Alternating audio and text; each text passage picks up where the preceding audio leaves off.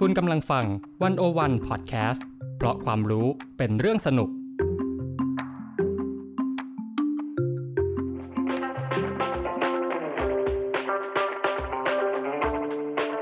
ซียนบ่มีไกด์ออกจากอาเซียนมุมเดิมๆเข้าถึงอาเซียนมุมใหม่ๆสนุกลึกและลับแบบที่ไกด์สำนักไหนก็ไม่เคยพาไป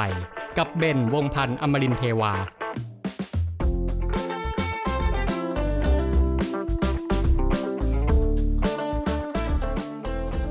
สำหรับซีรีส์นี้เป็นซีรีส์พิเศษครับ Journey to ASEAN Econ เป็นพอดแคสต์ความรู้ฟังสนุกที่สกัดแก่นจากประสบการณ์การสอน20 ปีในคอร์สเรียนวิชาเศรษฐกิจอาเซียนมหาวิทยาลัยแคลิฟอร์เนียซานดิเอโกของพี่โหน่งดร.กฤษเลิศสัมพันธรัตน์คำตอบที่คุณจะได้รู้จากตอนนี้ทำไมการเปลี่ยนแปลงสภาพภูมิอากาศถึงส่งผลกระทบต่อเศรษฐกิจอาเซียนโดยตรงกระบวนการปรับโครงสร้างเศรษฐกิจเพื่อให้มีความยั่งยืนมีหน้าตาอย่างไรทำไมการปรับตัวไปสู่เศรษฐกิจที่ยั่งยืนถึงทำได้ยากแล้วเราจะปรับตัวเพื่อให้การพัฒนาเศรษฐกิจเป็นไปอย่างยั่งยื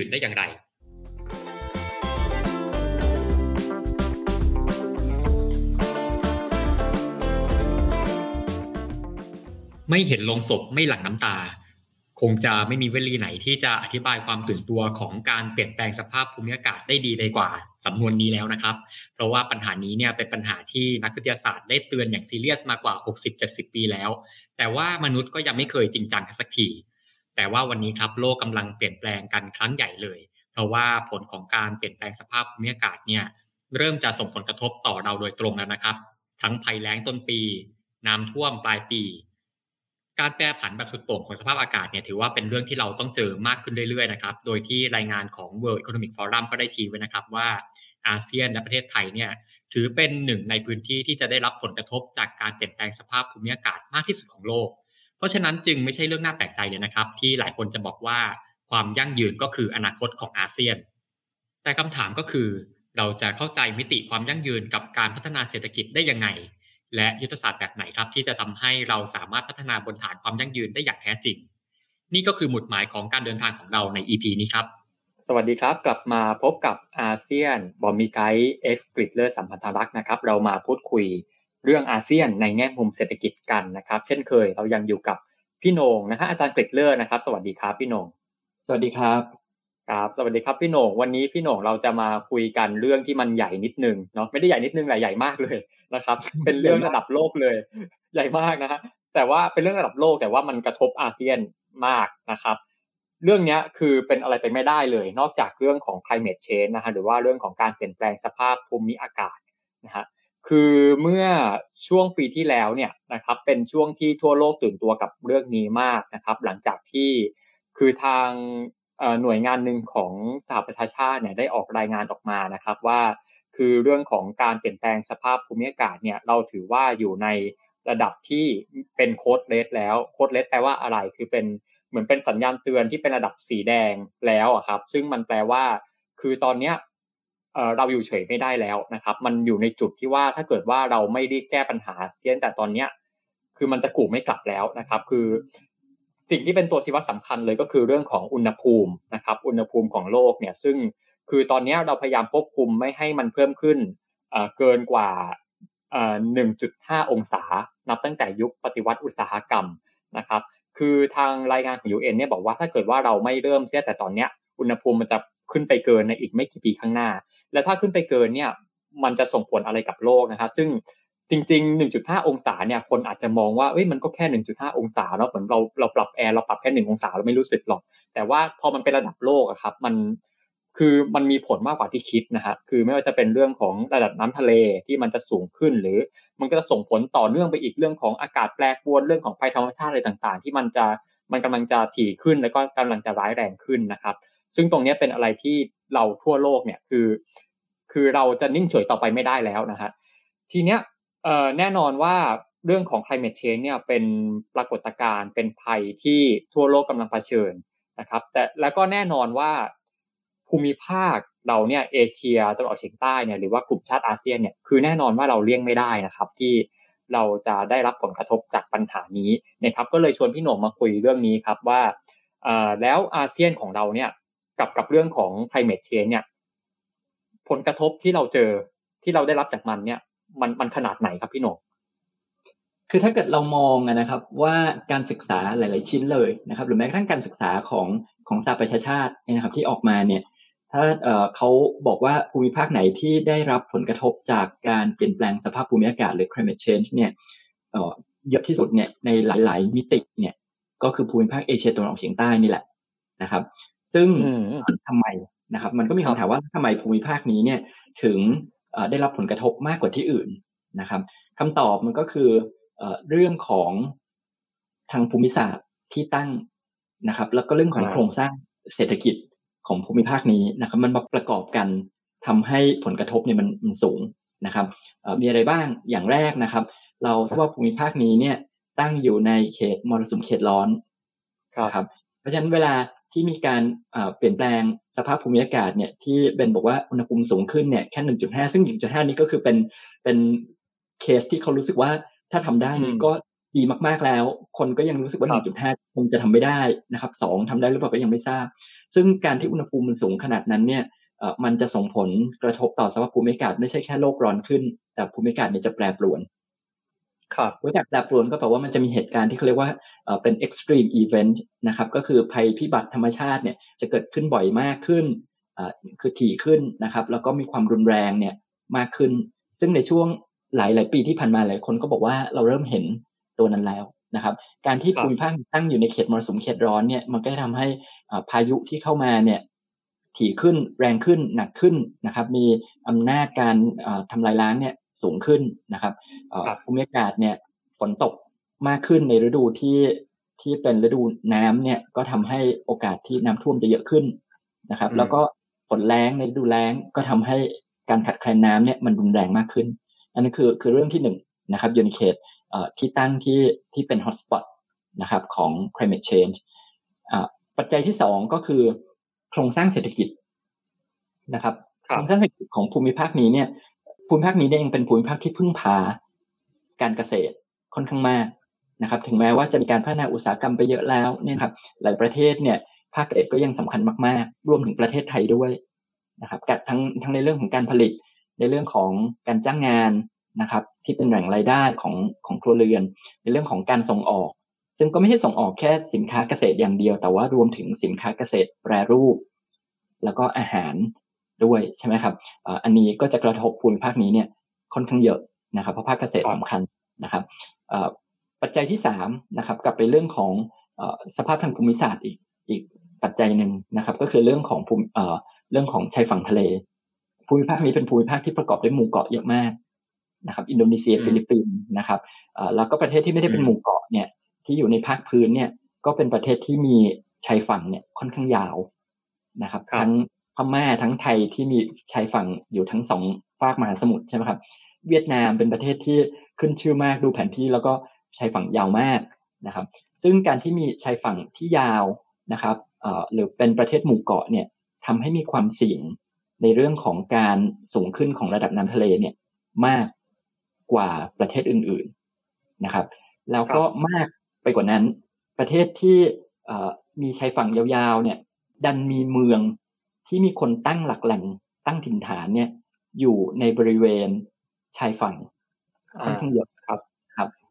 ถ้าย้อนกลับไป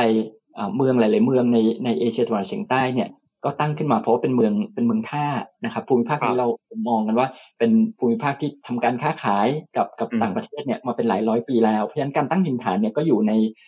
นทำเลที่เป็นเมืองท่านะครับเมืองท่าปากแม่น้ำด้วยซ้ำนะครับอย่างกรุงเทพกับเมืองปากแม่น้ำเจ้าพระยา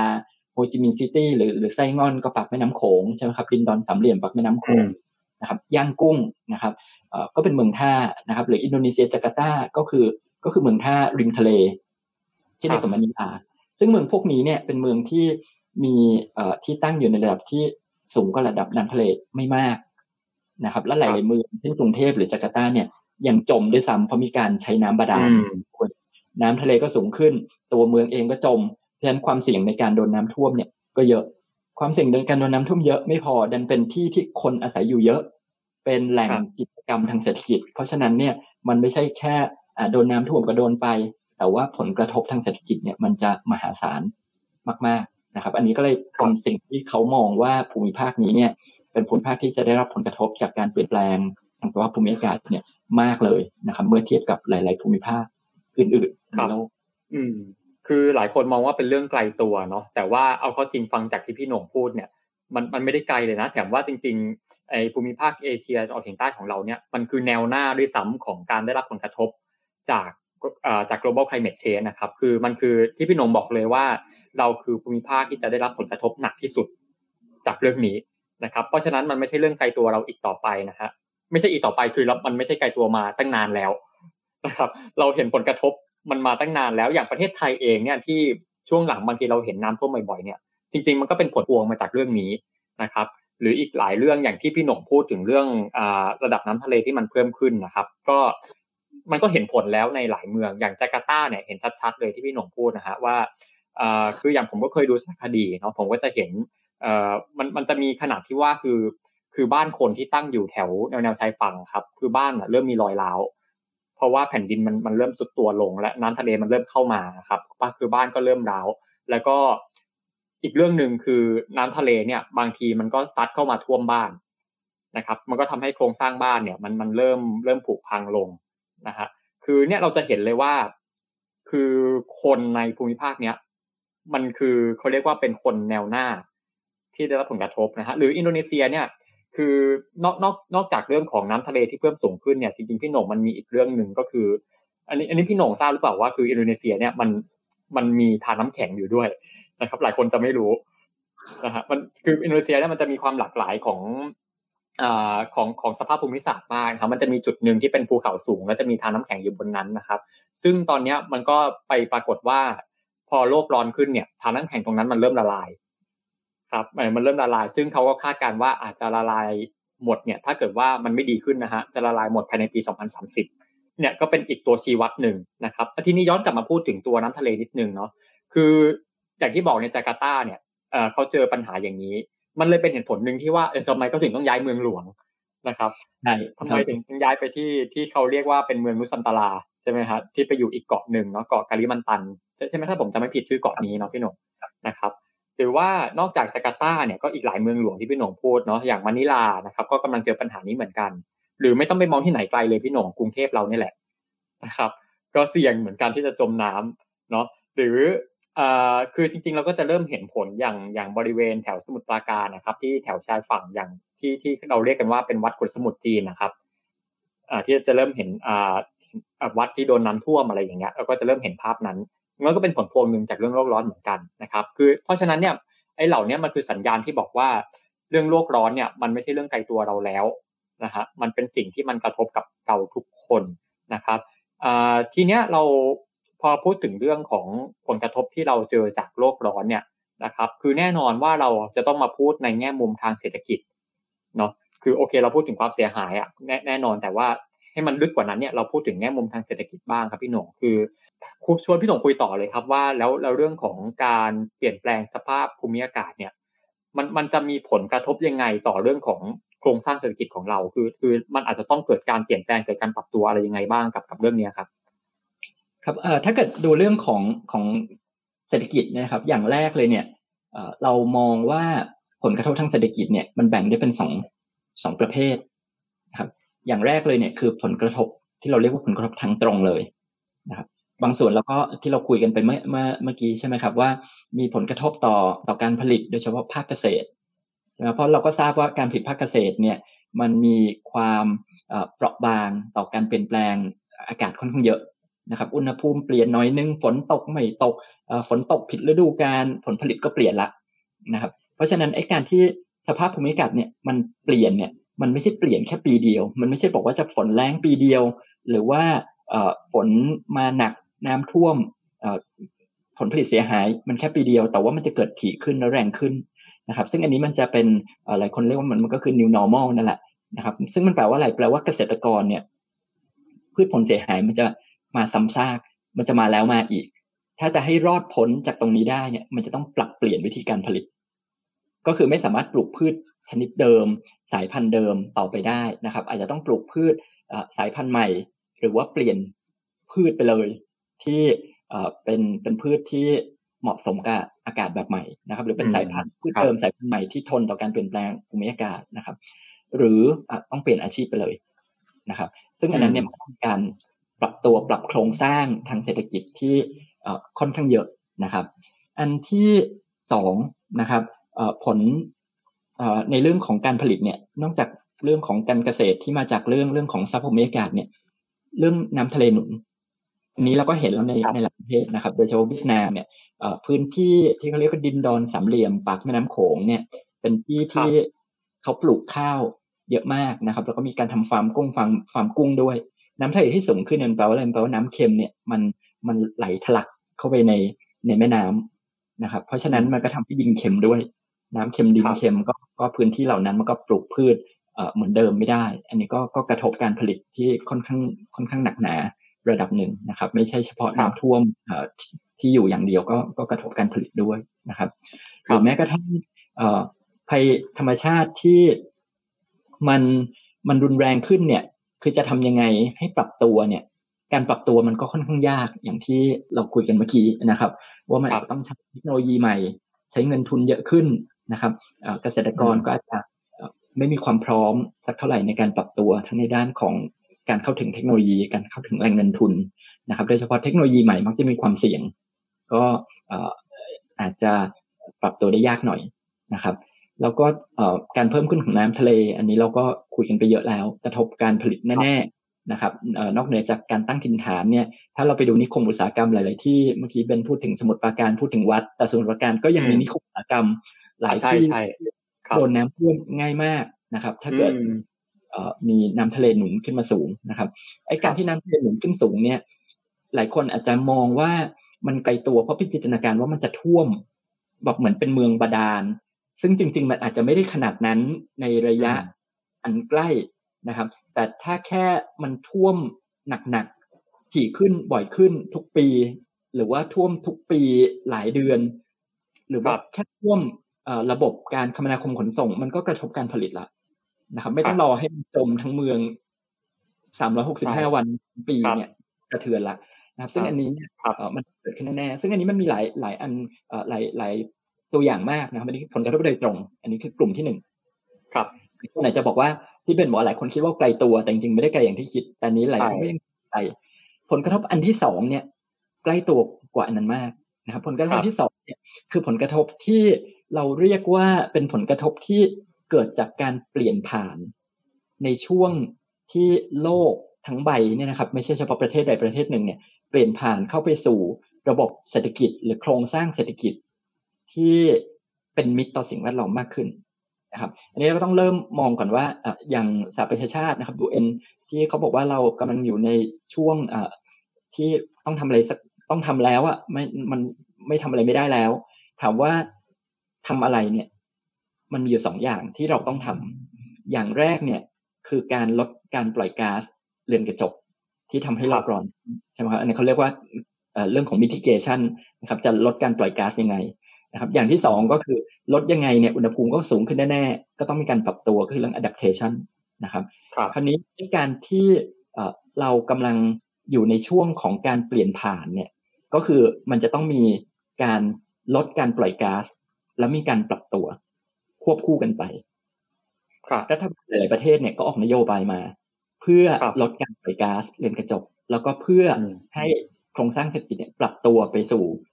ระบบเป็นโครงสร้างเศรษฐกิจที่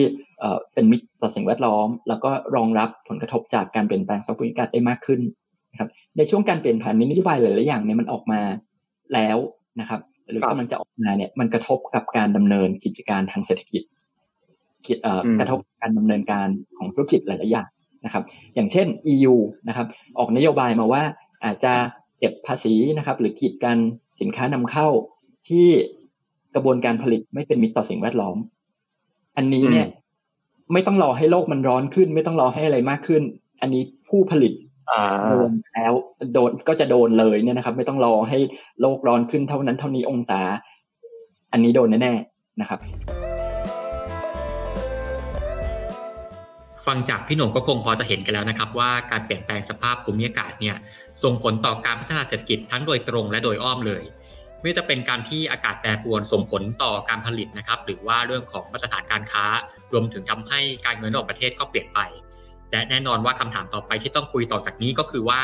ในเมื่อเรารู้อยู่แล้วว่าความยั่งยืนคืออนาคตของเราเนี่ยแต่ทำไมการปรับตัวไปสู่เศรษฐกิจที่ยั่งยืนถึงได้ทำได้ยากเสียเหลือเกิน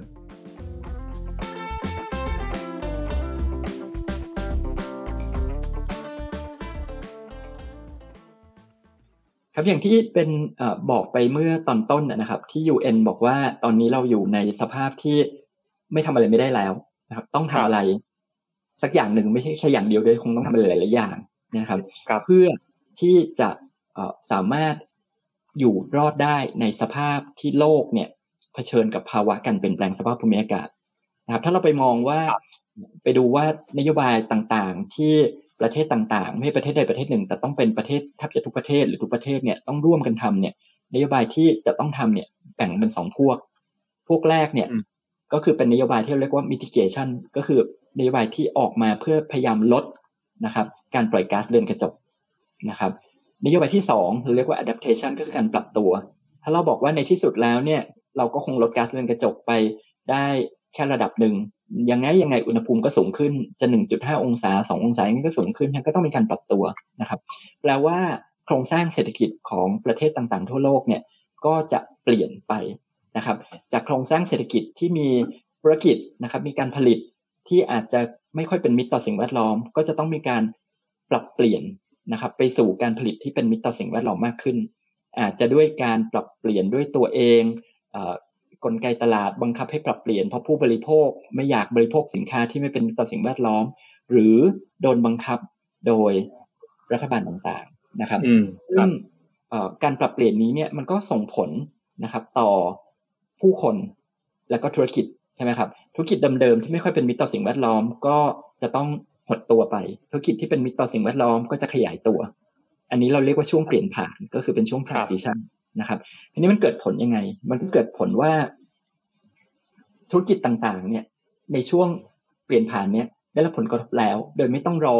ให้อุณหภูมิโลกมันสูงขึ้นไม่ต้องรอให้ผลกระทบทางสิ่งแวดล้อมเนี่ยมันเห็นชัดๆต่อหน้าต่อตาไม่ต้องรอให้น้ำท่วมอะไรอย่างนั้นนะครับเพราะนโยบายเนี่ยมันออกมาแล้วนะครับอย่างเช่นกลุ่ม EU เนี่ยก็ออกนโยบายมานะครับกีดกันนะครับสินค้านำเข้าจากประเทศจากกระบวนการผลิตที่ไม่เป็นมิตรต่อสิ่งแวดล้อมอันนี้เนี่ยกระทบธุรกิจไปเรียบร้อยแล้วนะครับหรือว่าแรงงานนะครับเครื่องจักรนะครับในอุตสาหกรรมในธุรกิจที่ไม่ค่อยเป็นมิตรต่อสิ่งแวดล้อมนะครับแล้วจะหดตัวเนี่ยแรงงานเหล่านี้เนี่ยจะปรับตัวไปสู่ธุรกิจอุตสาหกรรมที่เป็นมิตรต่อสิ่งแวดล้อมได้อย่างไรอันนี้เนี่ยมันเป็นปัญหาที่เกิดขึ้นแล้วนะครับที่จะต้องปรับตัวอันนี้ก็เป็นผลกระทบที่เราต้องให้ความใส่ใจสนใจมากๆเดี๋ยวคนที่ได้รับผลกระทบมักจะเป็นคนเราเรียกว่ากลุ่มเปราะบางนะครับกลุ่มที่กลุ่มเกษตรกรนะครับกลุ่มแรงงานที่มีความสามารถในการปรับตัวต่ำนะครับอันนี้ก็ต้องอาจจะต้องได้รับความช่วยเหลือด้วยนะครับครับโอเคคือตามที่พี่โหน่งบอกเลยครับว่าเราคือโอเคว่าการเปลี่ยนแปลงเนี่ยมันมีต้นทุนนะครับแต่ว่าท้ายสุดแล้วเนี่ยมันจะไม่เปลี่ยนก็ไม่ได้นะครับมันจะมีหลายอย่างที่มันมากดดันให้เราต้องเปลี่ยนไม่ว่าจะเป็นเรื่องของข้อตกลงระหว่างประเทศนะครับไม่ว่าจะเป็นเรื่องของมาตรการทางการค้าการส่งออกนะครับแล้วก็รวมถึงนโยบายของแต่ละประเทศเองที่สุดท้ายแล้วมันจะบีบให้ภาคเศรษฐกิจเนี่ยมันต้องปรับตัวให้ได้นะครับเพราะฉะนั้นเนี่ยเราจะเห็นทุกวันนี้มันจะมีคำว่า Green New Deal ครับที่หลายประเทศเขาจะเริ่มออกมาใช้ก็คือเป็นเรื่องของการลงทุนเพื่อที่จะเปลี่ยนผ่านเศรษฐกิจไปสู่การเป็นเศรษฐกิจสีเขียวซึ่งหลายประเทศก็จะมีแล้วนะฮะซึ่งหลายคนก็จะมองว่าจริงๆเนี่ยแหละในภาวะที่เศรษฐกิจเราตอนนี้กำลังย่ำแย่นะครับแล้วก็กำลังจะขาดเครื่องยนต์ในการที่จะเดินหน้าต่อไปเนี่ยไอ้เรื่องของ Green Economy เนี่ยมันน่าจะเป็นเครื่องยนต์ตัวใหม่ได้นะครับตรงนี้ก็ถือว่าเป็นอนาคตเหมือนกันไม่ว่าจะเป็นของทั้งโลกหรือว่าจะของอาเซียนของไทยก็ตามนะครับทีนี้ย้อนกลับไปที่พี่โหน่งพูดนิดนึงว่าพี่โหน่งบอกว่าคือถ้าเกิดว่าเราไม่เปลี่ยนแปลงเนี่ยทีเนี้ยมันก็จะมีผลกระทบต่อคนโดยเฉพาะคนที่เป็นกลุ่มเปราะบางนะฮะทีเนี้ยอยากจะถามเจาะลึกลงไปตรงเนี้ยครับพี่โหน่งให้พี่โหน่งคุยต่อตรงเนี้ยว่าไอ้กลุ่มคนที่ว่าเปราะบางเนี่ยคือเขาอาจจะเป็นกลุ่มเกษตรกรหรือเป็นกลุ่มคนยากจนอะไรพวกเนี้ยครับทีเนี้ยอาจจะพูดเจาะลงไปนิดนึงเนาะว่าคนที่เปราะบางจริงๆเนี่ยเขาเปราะบางขนาดไหนแล้วก็ มันพอจะมีตัวเลขมันพี่หนงว่าแบบคนในอาเซียนเนี่ยครับเขาได้รับผลกระทบทางเศรษฐกิจเนี่ยมันพอจะวัดมูลค่าได้ไหมว่าเขากระทบขนาดไหนครับ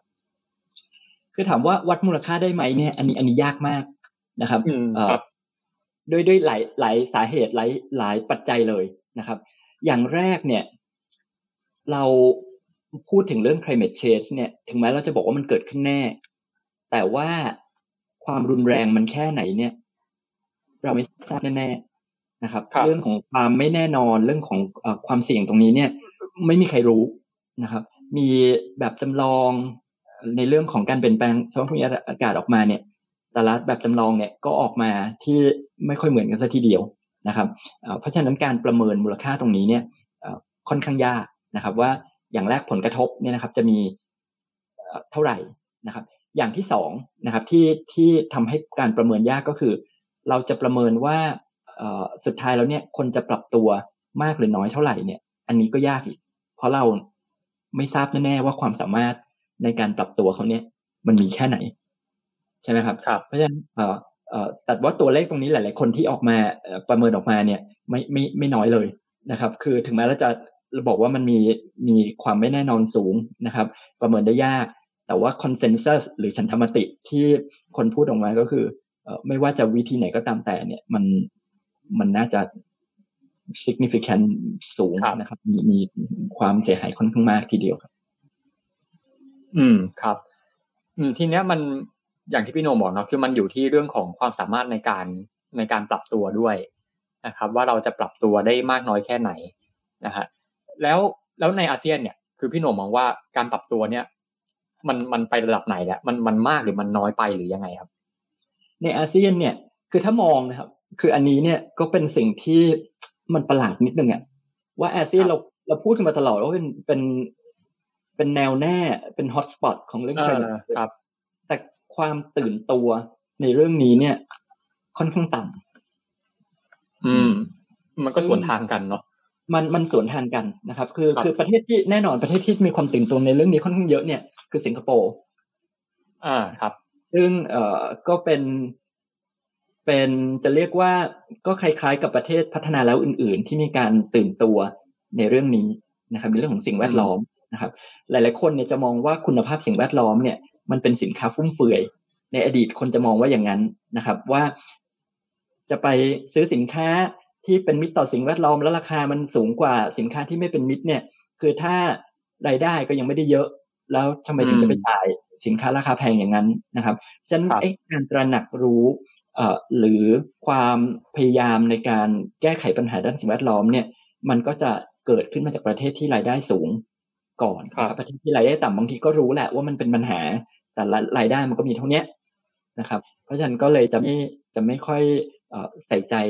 หรือสนใจปัญหานี้สักเท่าไหร่นะครับหรือสนใจก็รู้สึกว่าไม่ใช่ priority นะครับปากท้องเนี่ยมาก่อนทีนี้ปัญหาเรื่องสิ่งแวดล้อมเนี่ยมันมีมิติอะไรหลายๆอย่างที่ทำให้มันยากขึ้นกว่าปัญหาปากท้อง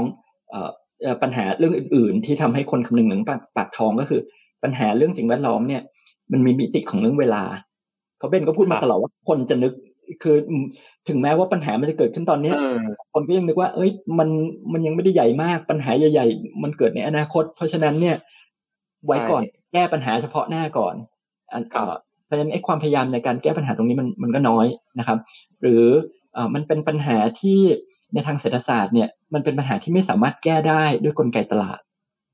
นะครับเรื่องข้อมูลก็ไม่มีว่าใครได้รับผลกระทบไม่ได้รับผลกระทบจะบอกว่าชาวนาเนี่ยตอนนี้เขาทราบไหมว่าพืชที่เขาปลูกสายพันธุ์ที่เขาปลูกเนี่ยจะได้รับผลกระทบจากการเปลี่ยนแปลงสภาพภูมิอากาศไปถามเขาส่วนใหญ่ก็คงยังไม่ทราบมาแล้วถามว่าแล้วยังไงต่อจะให้เขาปลูกอะไรก็ไม่ทราบเพราะฉะนั้นให้เขาปรับตัวยังไงเขาก็ไม่ทราบใช่ไหมครับอันนี้ก็เป็นปัญหาเรื่องของข้อมูลด้วยนะครับนอกจากนั้นก็เป็นปัญหาเรื่องถ้าเราตระหนักรู้เรารู้ข้อมูลเราอยากปรับตัวถามว่าคนมีแรงจูงใจที่จะปรับตัวไหมหลายๆคนก็มองว่าเอ๊ะถ้าเราปรับตัวคนเดียวเนี่ยชาวบ้านทั้งโลกเขาไม่ปรับตัวหรือว่าเราลดก๊าซเรือนกระจกคนเดียวเอาเรื่องลดก๊าซก่อนเราพยายามลดคนเดียวชาวบ้านทั้งโลกไม่ลดเนี่ยมันก็ไม่เกิดผลเลยขึ้นมาแล้วเราจะลดทำไมนะครับอย่างที่สองก็คือ เรื่องของการปรับตัวบอกว่าเราปรับตัวไปคนเดียวเรามีต้นทุนเรารับความเสี่ยงไม่รู้ปรับตัวไปแล้วเทคโนโลยีที่ได้มาจะถูกหรือเปล่าก็ไม่รู้เพราะว่าความเสี่ยงเรื่องเทสมันก็ไม่แน่มันก็สูงอยู่ปรับตัวไปสุดท้ายแล้วเราเจ๊งจะทำยังไงในเมื่อถ้าทุกคนคนอื่นก็ไม่ปรับตัวแล้วสุดท้ายแล้วถ้าทุกคนไม่ปรับตัวแล้วเจ๊งรัฐบาลก็เข้ามาอุ้มอยู่ดีอันนี้โดยเฉพาะปัญหาของภาคเกษตรความช่วยเหลือภาครัฐเนี่ยมันมีอย่างมาอย่างต่อเนื่องแล้วก็เป็นความช่วยเหลือที่ค่อนข้างอิงกับเรื่องการเมืองอันนี้ขึ้นในทุกประเทศเรื่องภาคเกษตรนี้เป็นประเด็นทาง political economy ก็คือเศรษฐกิจเรื่องของเศรษฐกิจการเมืองใช่ไหมครับว่านโยบายช่วยเหลือหรืออุ้มภาคเกษตรเนี่ยเป็นนโยบายที่มันรัฐบาลหรือประเทศเนี่ยก็ทำแล้วก็ถอนตัวยากนะครับเพราะฉะนั้นพอมันมีปัญหานี้เนี่ยคนก็จะรู้สึกเอ๊ะเราจะปรับตัวทำไมหรือแม้กระทั่งเรามองว่ากรุงเทพเนี่ยพื้นที่ต่ำจะโดนน้ำท่วมไปถามคนกรุงเทพเนี่ยคิดไหมว่าจะย้ายที่อยู่เพราะว่าไม่เป็นน้ำท่วมหลายๆคนก็จะบอกว่าไม่ย้ายเพราะคิดว่าถ้าคนมันจะโดนน้ำท่วม10 ล้านคนเนี่ยงั้นยังไงรัฐบาลก็ต้องทำอะไรสักอย่างนึงซึ่งพอมันมีปัญหานี้ขึ้นมาเนี่ยมันก็ยากใช่ไหมครับแล้วตีต่อไปว่าสมมุติว่ามีนโยบายรัฐบาลมาแหละว่าอยากแก้ไขปัญหานี้จริงๆแต่ปัญหานี้เนี่ยมันมีความซับซ้อนมากแล้วมันเกี่ยวข้องกับหน่วยงานทั้งหน่วยงานภาครัฐเอกชนเนี่ยเยอะมากใช่ไหมครับคือจะทำยังไงให้มาประสานนโยบายรวมกันอันนี้คือแค่ในประเทศก็ยากละแล้วปัญหาสิ่งแวดล้อมเนี่ยมันเป็นปัญหาข้ามพรมแดนมันเป็นปัญหาข้ามโลกทั้งโลกข้ามพรมแดนเนี่ยนะครับเพราะฉะนั้นมันก็มีปัญหาในระดับโลกอีกว่าประเทศนึงบอกว่าถ้าฉันทำแล้วประเทศอื่นไม่ทำก็ไม่เกิดอะไรขึ้นคือจะทำยังไงให้มันมีการประสานในเรื่องของนโยบายทั้งโลกได้อันนี้เนี่ยเลยเป็นปัญหาที่ยิ่งใหญ่มากเป็นถามเรื่องของการปรับตัวของกลุ่มเปราะบางที่ก็เล่าต่อไปจนถึงข้างบนด้วยจริงๆแล้วการปรับตัวของกลุ่มเปราะบางเนี่ยมันเป็นปลายทางว่าเขาต้องปรับตัวว่าถ้าโลกมันร้อนขึ้นแล้วเราไม่มีใครช่วยเขาได้เขาก็ต้องปรับตัวให้ได้แต่ถามว่ามันต้องมีทั้งการปรับตัวและการแก้ที่ต้นเหตุด้วยก็คือเรื่องของ mitigation ด้วย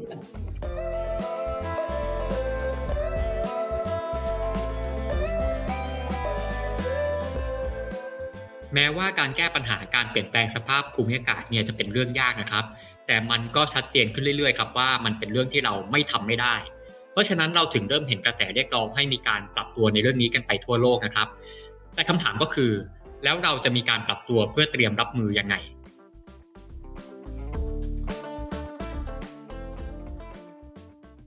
ครับคือถ้าจะมองว่าเรื่องโลกร้อนเนี่ยหรือการเปลี่ยนแปลงสภาพภูมิอากาศเนี่ยมันสอนอะไรเรานะครับบทเรียนอันนึงเลยเนี่ยคือมันแสดงให้เห็นชัดเจนมากนะครับว่าระบบเศรษฐกิจเนี่ยมันมีความเชื่อมโยงกับธรรมชาติกับระบบนิเวศกับโลกเนี่ยอย่างแน่นแฟ้นในอดีตเราจะไม่ได้มองนะครับว่าการพัฒนาเศรษฐกิจเนี่ยเราใช้ต้นทุนจากธรรมชาติก็คือไอ้ตัว natural capital เนี่ยมาสร้างการเจริญเติบโตทางเศรษฐกิจเนี่ยมาอย่างต่อเนื่องตอนนี้เนี่ยมันชัดนะครับว่าเราใช้ทุนตรงนั้นเนี่ยไปเยอะมากนะครับเราจะทำยังไงต่อไปนะครับถ้าเราไม่ทำอะไรเนี่ยไม่ใช่แค่เรื่องของการอยู่รอดของมนุษยชาติในระยะยาวเนี่ยในระยะสั้นเนี่ยอย่างที่บอกมันมีผลกับเศรษฐกิจทั้งในแง่ของการผลิตการเจริญเติบโตทางเศรษฐกิจใช่ไหมครับเรื่องของรายได้และยังเรื่องของการกระจายรายได้ที่จะถ่างมากขึ้นเพราะกลุ่มเปราะบางเนี่ยจะได้ผลกระทบมากกว่ากลุ่มที่สามารถมีภูมิคุ้มกันเยอะกว่านะครับทีนี้จะฝากอะไรข้อหนึ่งนะครับก็คือเรื่องของการพลิกวิกฤตให้เป็นโอกาสนะครับว่าถ้ายังไงเนี่ยเราก็เจอแน่ๆแหละเรื่องปัญหาโลกร้อนปัญหาการเปลี่ยนแปลงสภาพภูมิอากาศแล้วเราจะพลิกวิกฤตตรงนี้ให้เป็นโอกาสได้ยังไงนะครับอย่างแรกเนี่ยในระยะสั้นเนี่ยหลายคนก็บอกว่าเรากำลังอยู่ในช่วงโควิดซึ่งช่วงโควิดเนี่ยมันบังคับอยู่แล้วว่าคนต้องปรับตัวถึงแม้โควิดอาจจะเริ่มซาไปแต่ว่าโลกหลังโควิดมันไม่เหมือนเดิมแล้วล่ะคนมันต้องมีการปรับตัวนะครับธุรกิจหลายๆอย่างเนี่ยล้มหายตายจากไปช่วงโควิดจะต้องเริ่มธุรกิจใหม่นะครับอันนี้เนี่ยเป็นเรื่องของการรีเซ็ตนะครับไหนๆจะเริ่มใหม่แล้วก็เริ่มให้มันกรีนเริ่มให้มันเป็นธุรกิจที่เป็นมิตรต่อสิ่งแวดล้อม นะครับคือใช้วิกฤตนั้นพลิกวิกฤตให้เป็นโอกาสนะครับในระยะสั้นนะครับในระยะกลางเนี่ยเราก็อาจจะมองได้ว่าการเปลี่ยนแปลงโครงสร้างเศรษฐกิจไปสู่เศรษฐกิจที่เป็นมิตรต่อสิ่งแวดล้อมมากขึ้นเนี่ยมันเป็นการสร้างโอกาสนะครับเป็นการสร้างการลงทุนใหม่ๆที่เป็นมิตรกับสิ่งแวดล้อมเป็นการสร้างระบบเศรษฐกิจที่เราต้องการความรู้ใหม่ๆต้องการนวัตกรรมใหม่ๆที่เป็นมิตรต่อสิ่งแวดล้อมอันนี้มันเป็นโอกาสนะครับในการผลิตผลิตภัณฑ์ใหม่ๆนะครับผลิตกระบวนการการผลิตใหม่ๆที่เป็นมิตรต่อสิ่งแวดล้อมมากขึ้นแล้วก็จะนำไปสู่การพัฒนาเศรษฐกิจนะครับส่วนในระยะยาวไปเลยเนี่ยก็กลับไปถึงเรื่องที่พี่พูดไปเมื่อกี้นะครับหลายๆคนก็บอกระยะยาวไปเลยเนี่ยมันคือเป็นการพัฒนาเศรษฐกิจที่คำนึงถึงสิ่งแวดล้อมเนี่ยมันเป็นเขาใช้คำว่า the only path to sustainable future คือไม่ใช่ sustainable development อย่างเดียวแต่เป็น sustainable future ของ humankind ก็คือของมนุษยชาตินะครับว่าเราคงไม่มีทางเลือกอื่นเราต้องปรับตัวด้วยเหตุผลเดียวว่ามันเป็นแค่ทางเลือกเดียวที่เรามีครับก็ครบถ้วนครับพี่โหน่งก็ต้องบอกอีกรอบหนึ่งเนาะว่าเรื่องโลกร้อนมันเป็นเรื่องสำคัญมากนะครับแล้วก็ไม่ใช่เรื่องไกลตัวเรานะฮะทุกวันนี้เราได้รับผลกระทบจากมันเรียบร้อยแล้วนะครับถ้าเกิดว่าเรายังไม่ใส่ใจมันตอนเนี้ยถึงจุดนึงมันจะสายเกินแก้ไม่ว่าจะเป็นประเทศไหนก็ตามรวมถึงชาติอาเซียนก็ตามรวมถึงประเทศไทยก็ตามนะครับเป็นเรื่องที่เราต้องใส่ใจกันนะครับเราถึงต้องอุทิศตนหนึ่งให้กับเรื่องนี้เลยนะครับก็สำหรับวันนี้ก็ต้องขอขอบคุณพี่โหน่งมากนะครับที่มาร่วมพูดคุยกันนะครับแล้วก็ขอขอบคุณผู้ฟังที่ติดตามกันด้วยนะครับสำหรับตอนนี้ก็สวัสดีครับสวัสดีพี่โหน่งด้วยนะครับครับสวัสดีครับ